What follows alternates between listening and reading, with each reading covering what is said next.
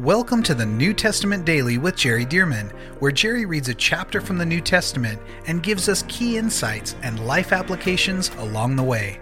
For more information about the Solid Life Journal and reading plans, visit solidlives.com. And now, let's get into today's reading. Okay, here we go. Acts chapter 26. Paul is in prison, and uh, there was a Roman ruler named Felix who first had Paul and was putting him on trial. And then a couple of years afterward, he was succeeded by Festus, and Festus is now uh, wanting King Agrippa to hear Paul's case. And Paul had already appealed to Caesar because uh, Festus was going to send Paul back to Jerusalem, and Paul knew they wanted to kill him in Jerusalem. So he appealed to, to Caesar, and Festus says, you appeal to Caesar, to Caesar you shall go. But he's asking King Agrippa, uh, Festus is, he's saying, if you'll listen to his case, I need to know what to write to Caesar. You don't want to write a dumb letter to the emperor of the Roman Empire. So he said, if you could help me understand. Well, King Agrippa knows some things about the Jewish faith. And so let's watch what happens here. Paul is just coming before King Agrippa. And it says in verse 1 of chapter 26 Then Agrippa said to Paul, You are per- permitted to speak your, uh, for yourself. So Paul stretched out his hand and answered for himself. And here's what he said I think myself happy, King Agrippa, because today I shall answer for myself before you concerning all the things of which I am accused by the Jews, especially, listen to this, especially because you are expert in all customs and questions which have to do with the Jews. Paul knew that King Agrippa was very well versed in the Jewish faith and belief. He said, So you're an expert. He said, Therefore, I beg you to hear me patiently. My manner of life from my youth was spent from the beginning among my own nation at Jerusalem. All the Jews know. They knew me from the first uh, if they were willing to testify. In other words, they may not be honest about it, but they knew who I was because I was raised in the Jewish faith. So he said, if they were willing to testify that according to the strictest sect of our religion, I lived a Pharisee. What did he just say? Being a Pharisee is the strictest sect of the Jewish religion. So he was among the most committed of the Jews. He was a Pharisee. Verse 6. He goes on to say, And now I stand and am judged for the hope of the promise made by God to our fathers. To this promise, our 12 tribes, earnestly serving God night and day, hope to attain. For this hope's sake, King Agrippa, I am accused by the Jews. Why should it be thought incredible by you that God raises the dead? And of course, he's talking about Jesus being raised from the dead, the Son of God. He goes on to say, Indeed, I myself thought I must do many things contrary to the name of Jesus of Nazareth. This I also did in Jerusalem, and many of the saints I shut up in prison, having received authority from the chief priests. And when they were put to death, I cast my vote against them. And I punished them often in every synagogue and compelled them to blaspheme. And being exceedingly enraged against them, I persecuted them even to foreign cities. And we know that's true because he was on his way to Damascus to uh, arrest believers in Jesus when the Lord confronted him.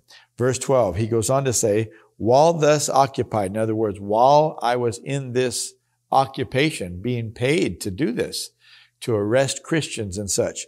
He said, while thus occupied, as I journeyed to Damascus with authority and commission from the chief priests, at midday, O king, we're talking about in the middle of the day when it's bright, at midday, O king, along the road, I saw a light from heaven, brighter than the sun. Can you imagine in the middle of the day when the sun's bright, that you see a light that's so much brighter than the sun? He said, I saw a light from heaven, brighter than the sun, shining around me and those who journeyed with me. And when we all had fallen to the ground, everybody fell down. he said, I heard a voice speaking to me and saying in the Hebrew language, Jesus speaks Hebrew. Now, on earth, he would typically speak Aramaic. But he said, I heard a voice speak to me in the Hebrew language. Saul, Saul, why are you persecuting me? It is hard for you to kick against the goads. What are the goads? What people that are trying to move animals would use to poke them. It would be a sharp, pointy object and it would, it would hurt. It would, you know, prick the flesh.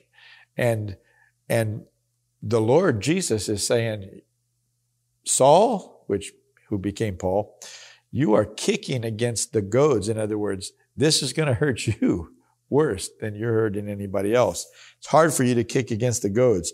So I said, who are you, Lord? And he said, I am Jesus whom you are persecuting. Now, what's interesting is Saul wasn't persecuting Jesus directly, but he was persecuting the brethren, the body of Christ. But Jesus took, he takes that personally. You know, if you, if you poke me in the side, I'm not going to say, Hey, why did you poke that side? I'm going to say, why did you poke me? Because my body is part of me. Why did you kick me? You kicked my leg.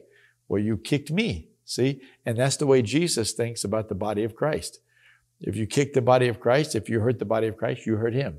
And so he said, why are you persecuting me? And then he said, I'm Jesus whom you are persecuting, but rise and stand on your feet, for I have appeared to you for this purpose, to make you a minister and a witness both of the things which you have seen and of the things which I will reveal, I will yet reveal to you. I will deliver you from the Jewish people as well as from the Gentiles to whom I now send you. In other words, you're going to have Jewish people coming against you and you're going to have Gentiles coming against you, but I will deliver you from both. Verse 18, to open their eyes. This is what I want you to do. To open their eyes in order to turn them from darkness to light and from the power of Satan to God, that they may receive forgiveness of sins and an inheritance among those who are sanctified by faith in me. Therefore, King Agrippa, I was not disobedient to the heavenly vision, but declared first to those in Damascus and in Jerusalem and throughout all the region of Judea and then to the Gentiles, then uh, that they should repent, turn to God and do works befitting repentance. For these reasons, the Jews seized me in the temple and tried to kill me.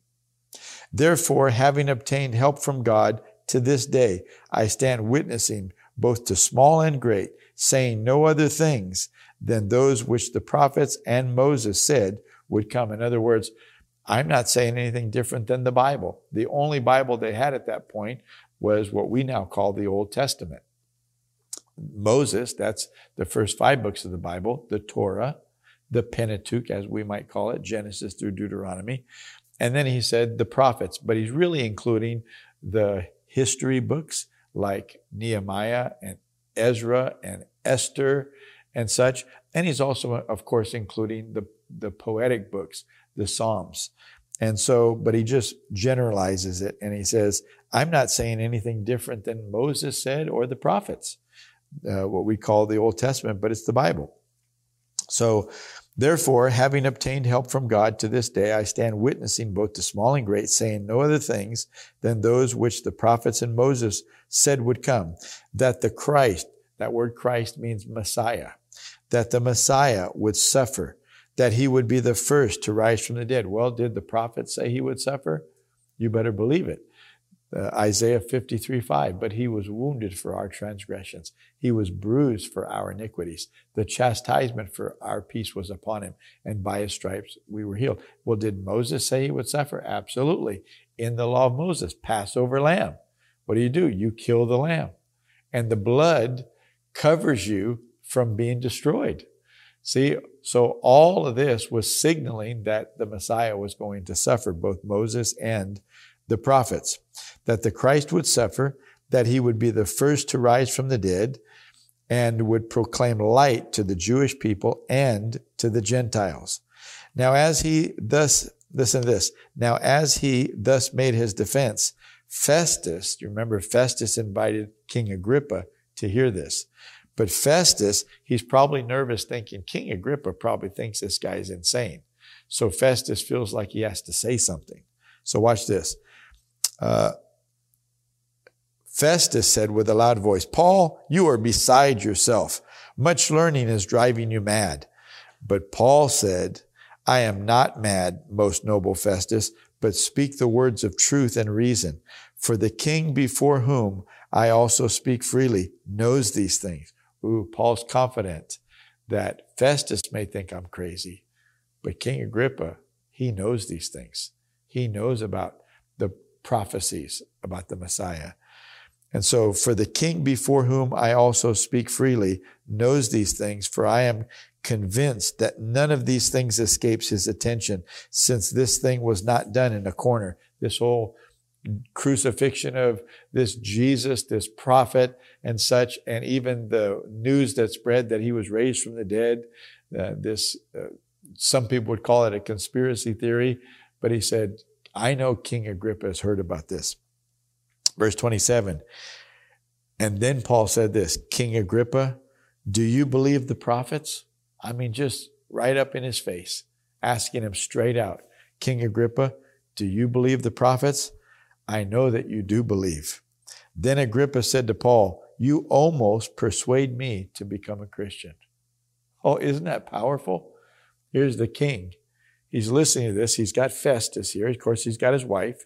He has Festus, this other uh, Roman leader, and there are other people there. And King Agrippa, he's being stirred in his heart. And he said, You almost persuade me to be a Christian. And Paul said, I would to God that not only you, but also all who hear me today might become both almost and altogether such as I am, except for these chains. He said, I wish that I would to God that you would become like me, with the exception, of course, of me being in, you know, arrested and in prison. When he had said these things, the king stood up. The king stood up. Reminds me of Felix uh, in an earlier chapter where he was afraid when Paul was talking to him because the fear of God was coming on, the conviction was coming. And when the king stood up, no doubt he was feeling this same conviction. So when Paul had said these things, the king stood up, as well as the governor, that's Festus, and Bernice, the king's wife, and those who sat with them. And when they had gone aside, they talked among themselves, saying, this man is doing nothing deserving of death or chains. Then Agrippa, the king, said to Festus, This man might have been set free if he had not appealed to Caesar. So, in other words, if he hadn't appealed to Caesar, of course he had to because they were going to send him to Jerusalem where people wanted to kill him. So he had to appeal to Caesar, at least he felt like he did. But King Agrippa said if he hadn't appealed to Caesar, we could just let the guy go. The guy hasn't done anything deserving of death. But once you appeal to Caesar and they rule, well, then you're going to Caesar. It has been declared. So that is the process now.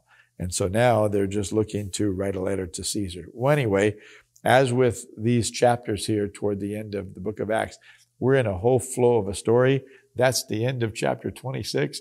You're going to have to come back tomorrow for chapter 27 to hear the rest of that story. But isn't this good? You almost persuade me to be a Christian. Who knows that he didn't go back and actually receive the Lord? We don't know.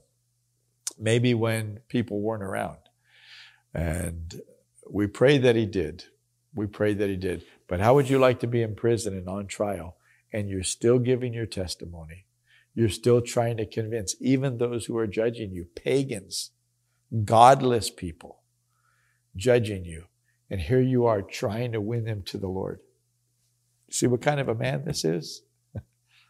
he was not out just to get free. He was not pushing to get free. He's pressing to bring the gospel of Jesus Christ to every human being he comes in contact with.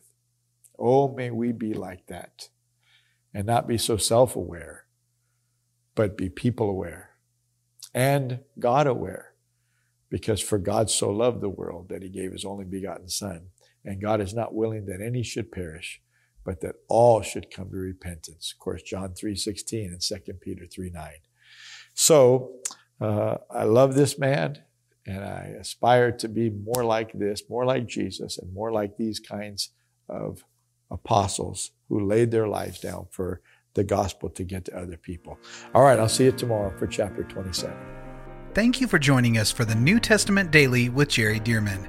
And thank you to those of you who have partnered with Solid Lives to help get this daily podcast and other resources like it to thousands of people around the world. If you would like to partner with Solid Lives, visit solidlives.com/give.